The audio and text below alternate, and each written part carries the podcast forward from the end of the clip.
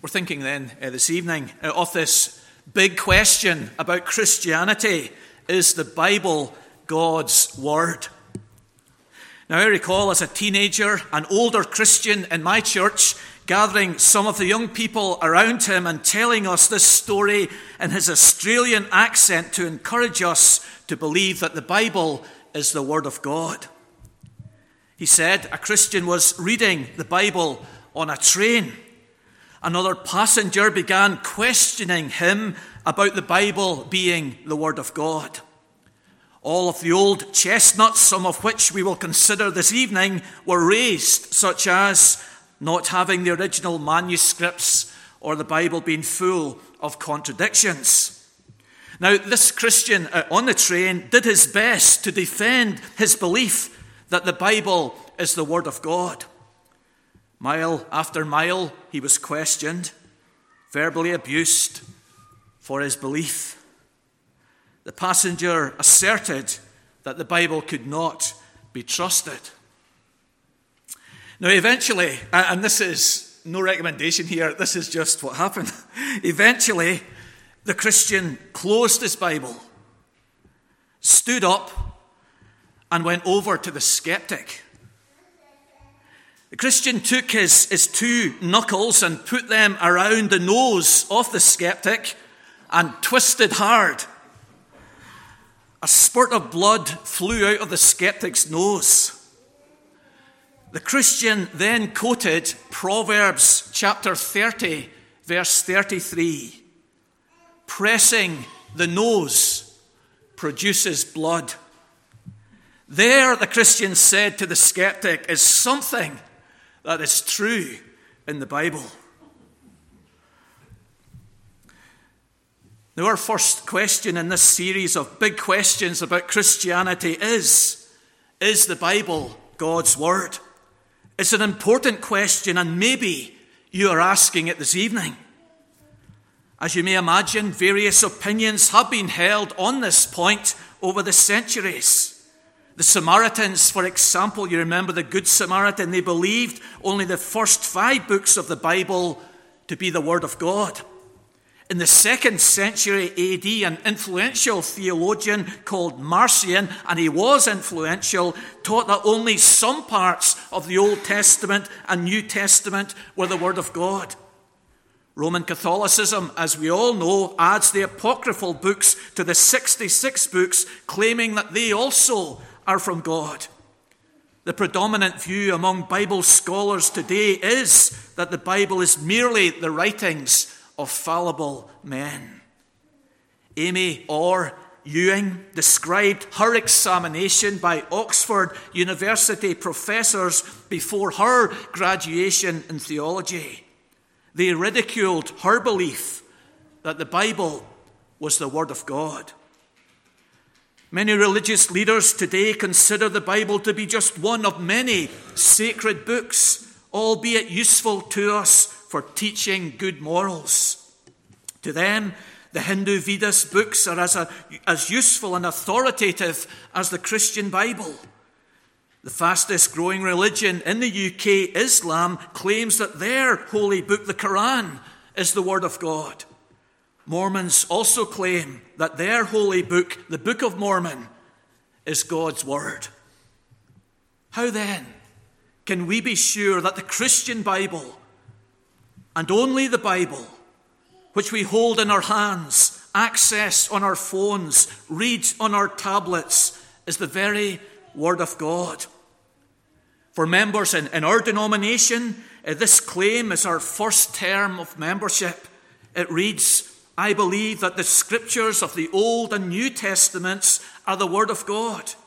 So if you're a member in the Reformed Presbyterian Church, you claim to believe that the Bible is God's Word. But can you defend that claim? And how does that claim affect your life? This talk aims to confirm that conviction. And if you don't believe the Bible is God's Word, to show you the reasonableness of believing this. We'll consider Scripture, reason, some objections, and then some practical applications. And I said last time, by that stage, you'll be really ready for the refreshments next door. Firstly, let's think of Scripture. We begin by considering how the Bible describes itself. What claims does it make for its own contents? In coming to Scripture, we're focusing on the two clearest passages which claim the Bible is the very Word of God, the ones which we have read, one by Paul, one by Peter. Firstly, the passage from Paul in Second Timothy. All Scripture is breathed out by God. Let's think of the term Scripture and then the term breathed out by God. Scripture occurs fifty-one times in the New Testament. It's a technical word which means sacred writings, as translated in verse fifteen, the previous verse. The apostle is not here referring to all the popular writings of his time, for example, by Homer, Plato, or Socrates. He's thinking of a specific collection of religious writings considered by Christians to be sacred because they were given by God. Thus, the title we use is the Holy Bible, the sacred collection of books. The special technical term Scripture is to be understood, therefore, as referring to all the thirty-nine Old Testament books and the twenty-seven New Testament books. In First Timothy five, the Gospel of Luke is called Scripture. In Second Peter three, the writings of Paul are called Scripture. So the term Scripture here refers to all the books of God that had been written or that would be written. And so for us tonight, it refers to the sixty-six books of our Bible, Scripture. And what does he say about this collection of sacred writings? He says they were breathed out by God. This is, and here's a big word for you, anthropomorphism. That is a human action ascribed to God. God is spirit and does not speak or breathe as we do. But the image Paul uses of God here is the action of speech. These sacred writings were breathed out by God. Speech is breath passing through our vocal cords. So the point he is making is that the words of Scripture written down in these sacred writings on the page, papyrus, or scroll are the very words God intended to be there, as if, as if, as if he had audibly spoken them to the writers with breath through vocal cords. The words that left his mouth, as it were, are the very words that landed on the manuscript. There is nothing lost between the mouth of God and the manuscript of the men who wrote them down. This is the clearest claim in Scripture to the Bible being the Word of God. All Scripture is breathed out by God. The second passage from Peter supports this assertion by Paul. Peter writes, prophecy is men who spoke from God as they were carried along by the Holy Spirit. The word prophecy in Peter's writing there refers to the Old Testament Scriptures. The assertion is that the books of the Old Testament originated not by man's private interpretation of his circumstances, but from the very mouth of God. The book of Isaiah, which we're studying in church, is not the private thoughts of Isaiah on the might of Assyria, on the circle of the earth, or on the coming of the Messiah. He was carried, Peter says, along by the Holy Spirit when he wrote his book. This phrase, carried along, is a maritime metaphor of a ship being carried by the wind. There is the ship sitting still in the bay with anchor up and sails open, but unmoving, waiting for the wind to blow.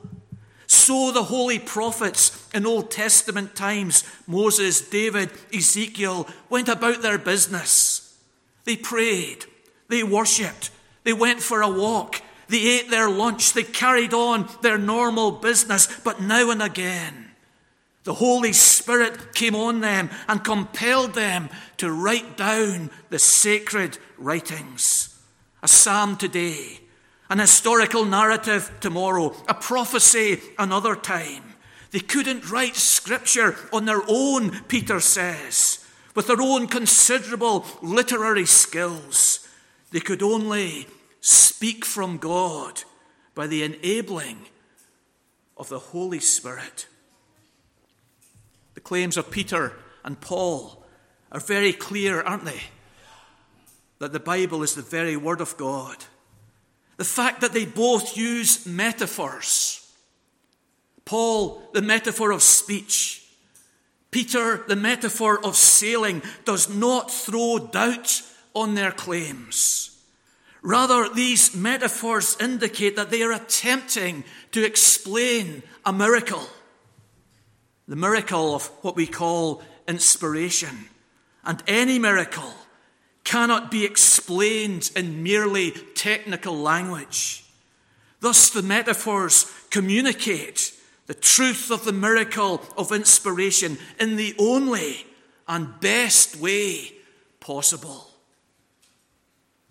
This view of the Bible asserted by Paul and Peter is confirmed by the way the New Testament writers refer to the Old Testament. And I encourage you to slow down in your reading of the Bible. If you read the Bible, when you come to a quotation from the Old Testament, and consider the preface to the quotation.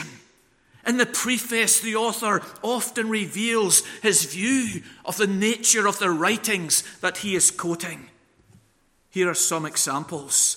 In Matthew one twenty-one, the apostle Matthew quotes from Isaiah chapter seven, and he prefaces the quotation with the words, "What the Lord had spoken by the prophet."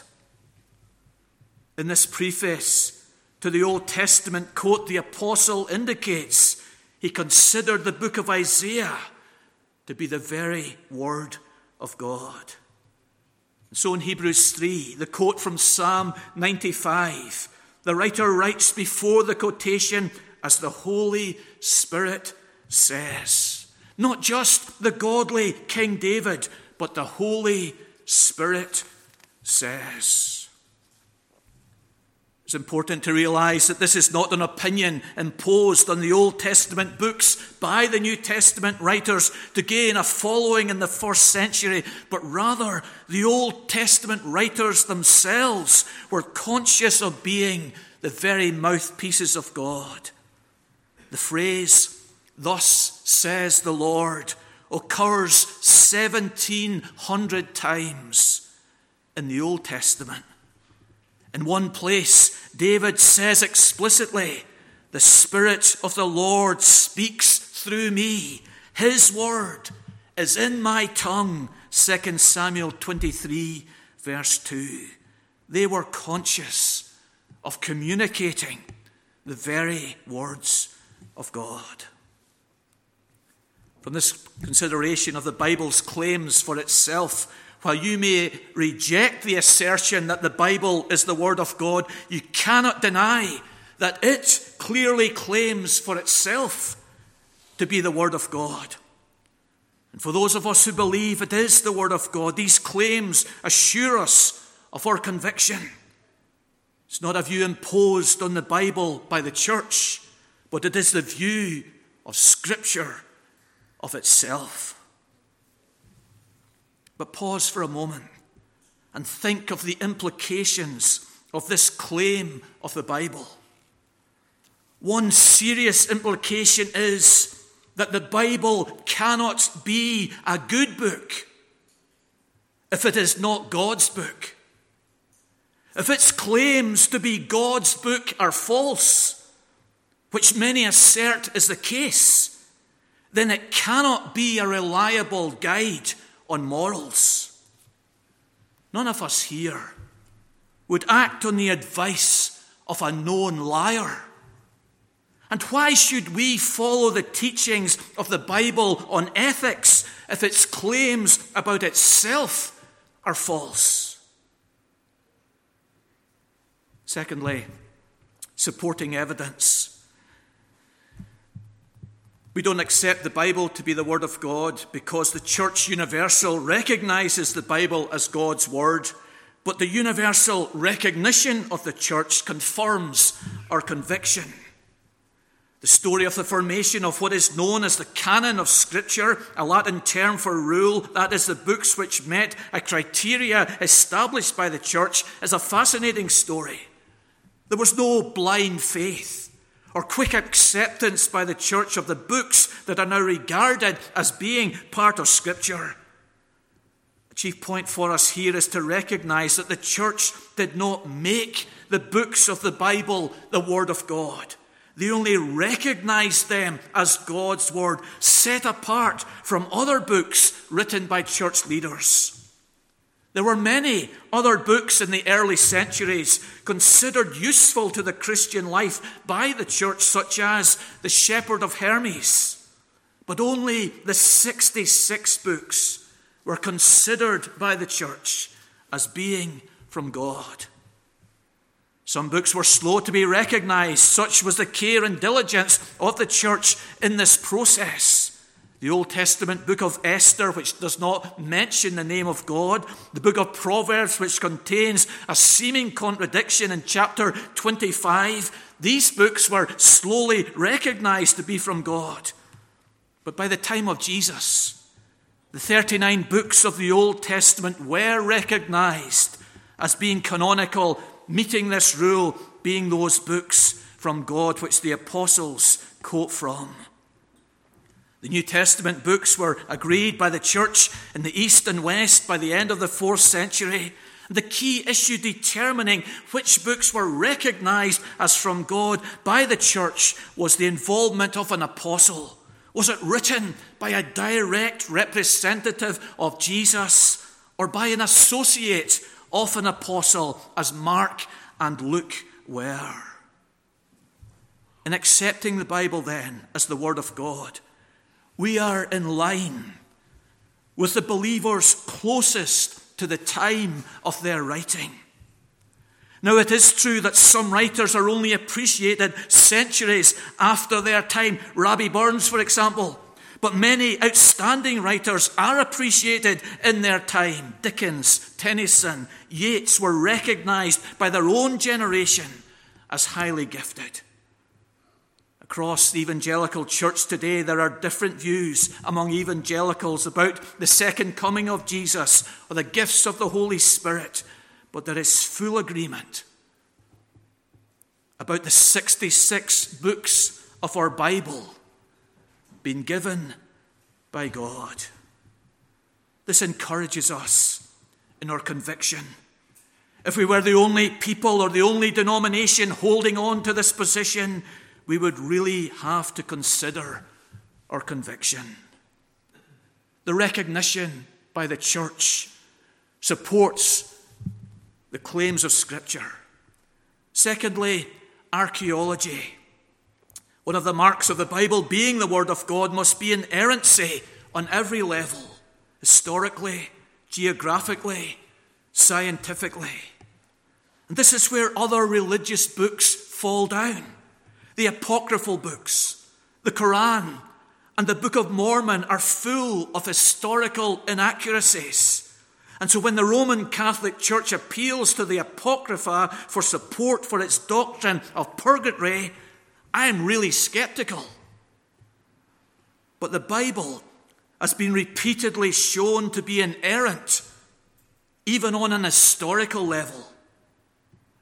One instance of this concerns Pontius Pilate. Liberal critics disbelieved the four Gospels' accounts of the trial of Jesus by Pilate because no record of Pilate existed outside of the Bible. And so they claimed the trial of Jesus was a fascinating tale invented by the followers of Jesus. But in nineteen sixty-one, a group of Italian archaeologists discovered a marble pillar in Palestine with the inscription, Pilate, governor of Judea. Such an inscription does not make the gospel accounts true, but it shows that they are true. Similar data concerns the existence of King David.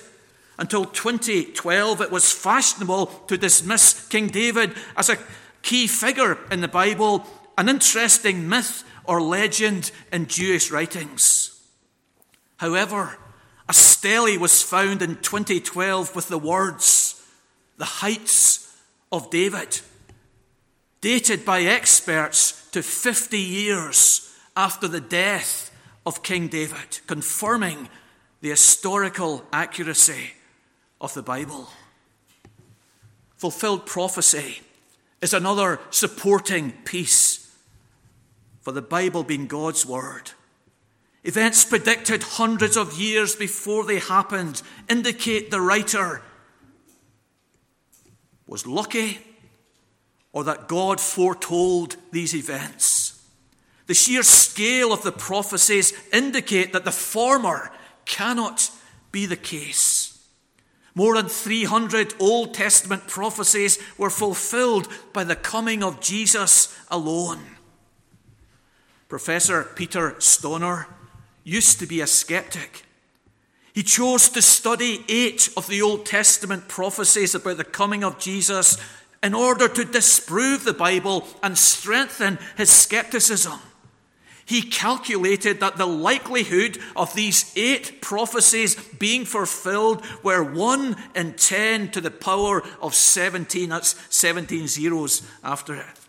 During his study, seeing the amazing and detailed fulfillment of prophecy given hundreds of years before and considering the unlikelihood of them being fulfilled, he became a Christian. We do not know the future. We cannot predict detailed events for the U K, for the United States, or for China hundreds of years from now. Isaiah did. Ezekiel did. Not with their own wisdom or fortune, but because God gave them the words. Inspiration came upon them. The National Lottery illustrates our inability. It has six numbers. The chances of predicting them correctly is one in fourteen million. Basically, none of us have any chance, and anyone who does predict them is just sheer coincidence. But the prophecies of the Old Testament, given hundreds of years before in such detail, supports our claim that the Bible is the very Word of God. But a fourth supporting evidence before we come to the, the objections is the witness of the Spirit. The chief conviction that the Bible is the Word of God comes not from outside of ourselves, but from the conviction of the Holy Spirit in our hearts. As we read Scripture, we hear the authoritative voice of God speaking to us by His Spirit, comforting and challenging us. The Bible is a living book to believers, and we are persuaded by the Holy Spirit that it is the Word of God. Our church confession emphasizes this point, and I quote a small section of it in chapter one point five. Our full persuasion, it says, and assurance of the infallible truth and divine authority thereof is from the inward work of the Spirit, bearing witness by and with the Word in our hearts. This is probably the answer that you would have given at the start. I believe the Bible is the Word of God because God speaks to me through it. A verse jumps out at you and directs your behavior, you claim.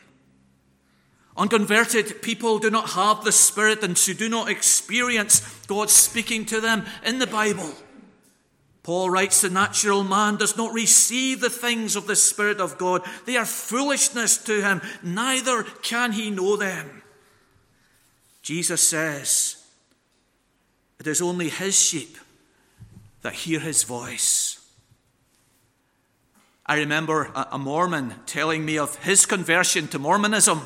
He read the Book of Mormon had a, and had a warm feeling, a burning in his heart, which persuaded him that it was true. But what the Christian experiences, the witness of the Spirit in our hearts, is different from a warm feeling.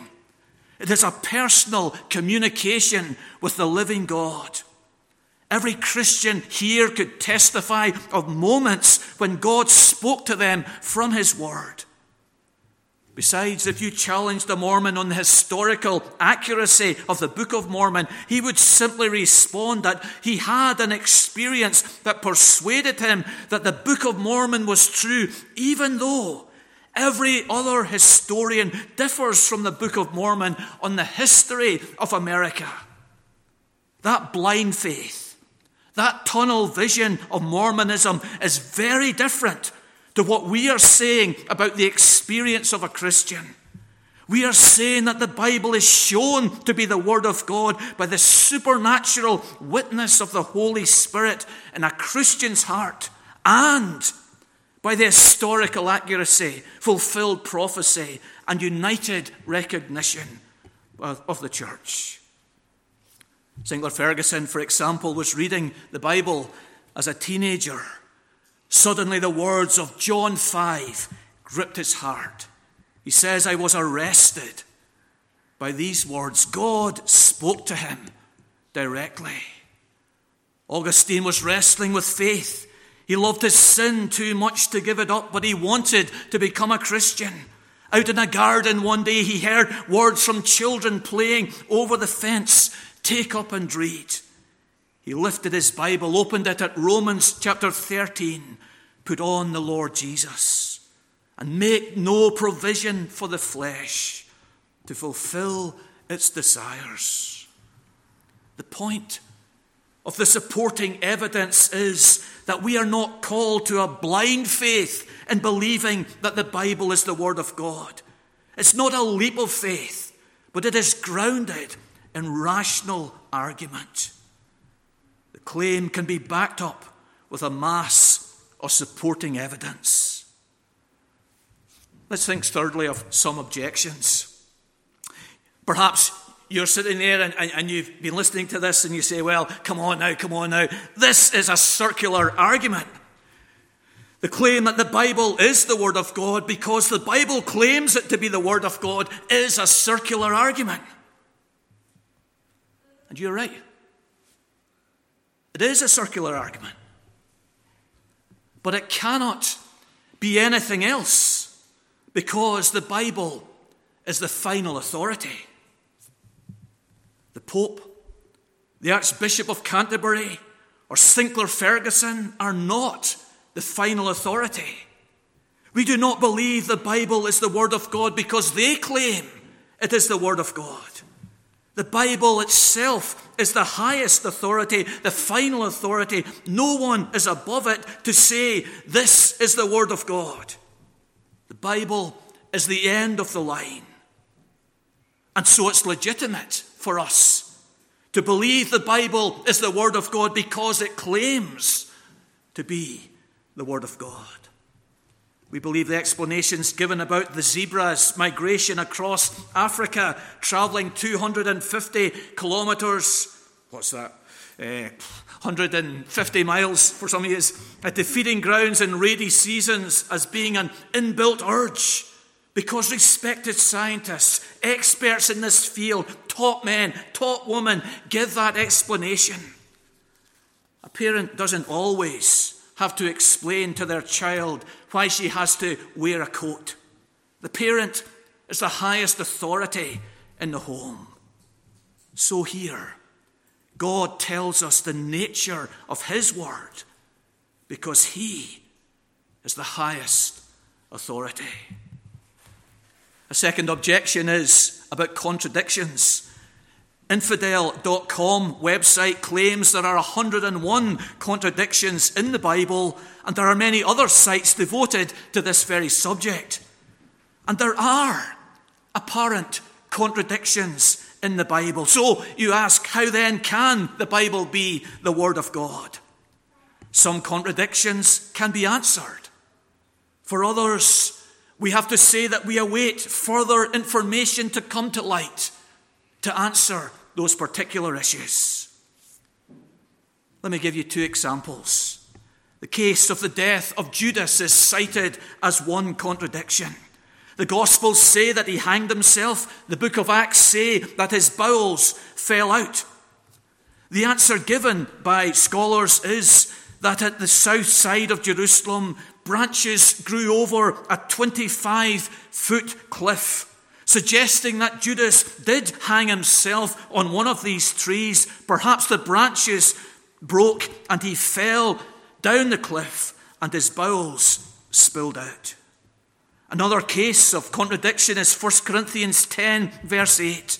It claims twenty-three thousand died, a reference to Numbers twenty-one. But in Numbers twenty-one it says twenty-four thousand died. The answer to this discrepancy seems to be that Paul leaves out the thousand leaders in citing the lower number. Often there is an explanation. But New Testament writers still consider the Old Testament to be the Word of God. A third and, and the final objection is about the manuscripts.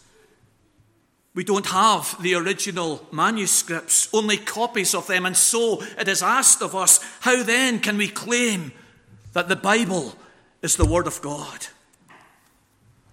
Our claim is that only the manuscripts were given by inspiration of God, not the copies or the translations.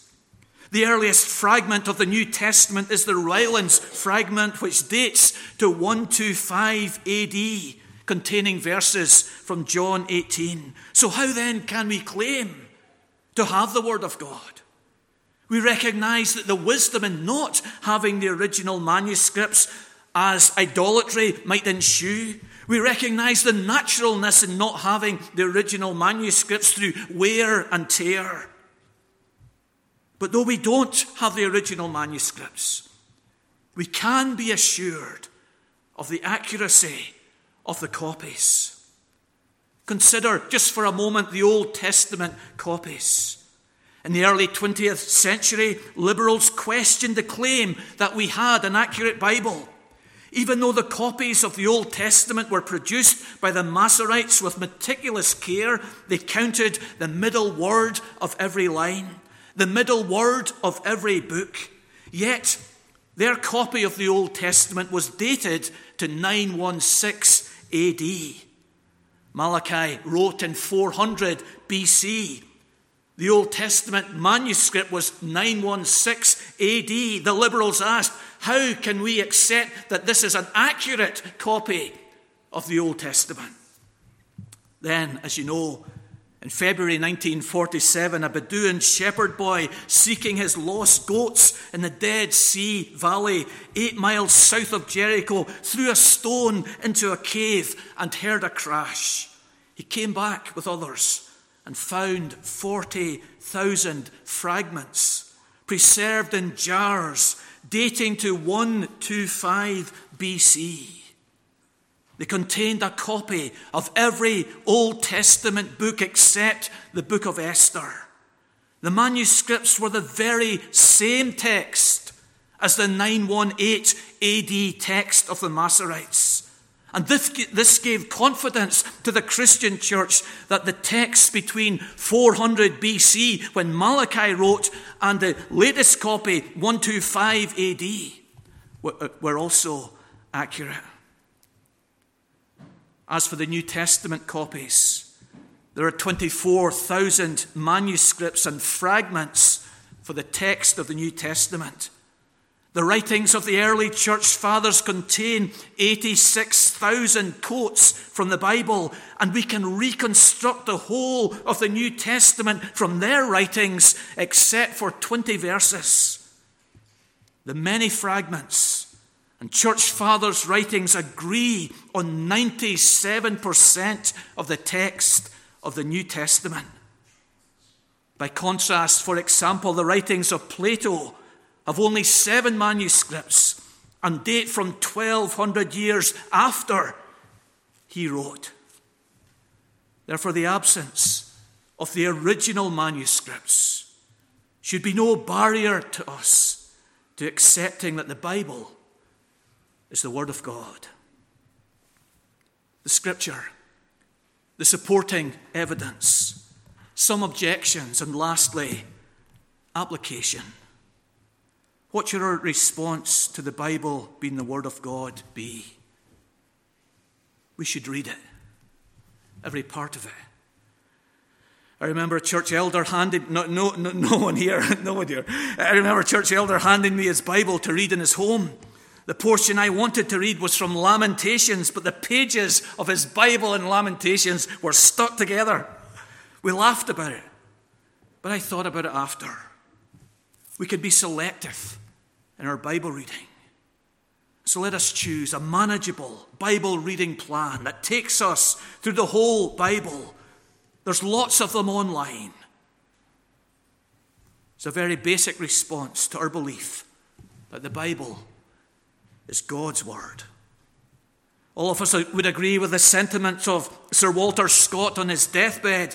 He was a great collector of books, and he asked his son to bring him the book. His son replied, "Well, which book, Father?" Sir Walter said, "There is only one." But we need to demonstrate that conviction in our life. Read it, believe it, all of it. God knows better than us. As an IKEA set of instructions will help you build your purchase better, your bed, your chair, whatever it might be, so the Bible, the Word of our Maker, will help us build our lives better. This year, in first year Regent R E exam, includes a question on self-identity. And we discussed this in our home and came to the Bible that, that we would understand ourselves from God's Word, what He says about us, and we would believe what He says about us. That the Christian is created in God's image. That the Christian has sinned. That the Christian has been saved by God's grace. That the Christian is united to Christ. That the Christian is destined for heaven. All is God's Word. So let us believe every last word. Let's obey it. Let the Word of God become the rule of your life, not the popular opinion of society or the behavior of your peers or your own fallen instincts. Let us submit to the holy and wise Word of God. All of us have prayed the prayer of Augustine, either vocally or in our mind, "Lord, make me holy, but not yet." Some sin we want to hold on to. But in our reflection on this study this evening, that the Bible is God's Word, let us respond by obeying it. And lastly, let us share it. Be willing to stand up for the doctrine and practice of God's Word on the transport you use, in the team that you play with. Use the strengths that you have. If you have the gift of the gab, then go on a go team. If you have bulging biceps, go on a relief team. If you have a flair for languages, consider Bible translation. Let us share the holy Word of God. But maybe you're not yet a Christian. Perhaps you have respect for the Bible. You maybe even believe that it's God's Word, but you've not yet repented and believed in Jesus. You know the Bible summons you to do that, but you have not yet done that. You know that repentance and faith in Jesus is not an option, not a preference, but a command. But you have not submitted to God or obeyed this command.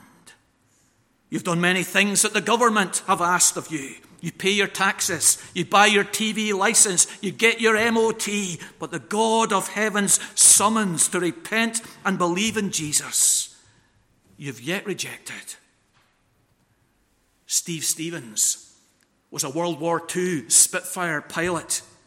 He got shot down, and his plane landed in the sea, plummeting down to four hundred meters. And in the depths of the sea, his mind was drawn to John three sixteen, for God so loved the world that he gave his only begotten Son, that whoever believes in him should not perish but have everlasting life. And Steve, in the depths of his predicament and in the depths of the ocean, believed in that moment, obeyed the command of God, received his grace.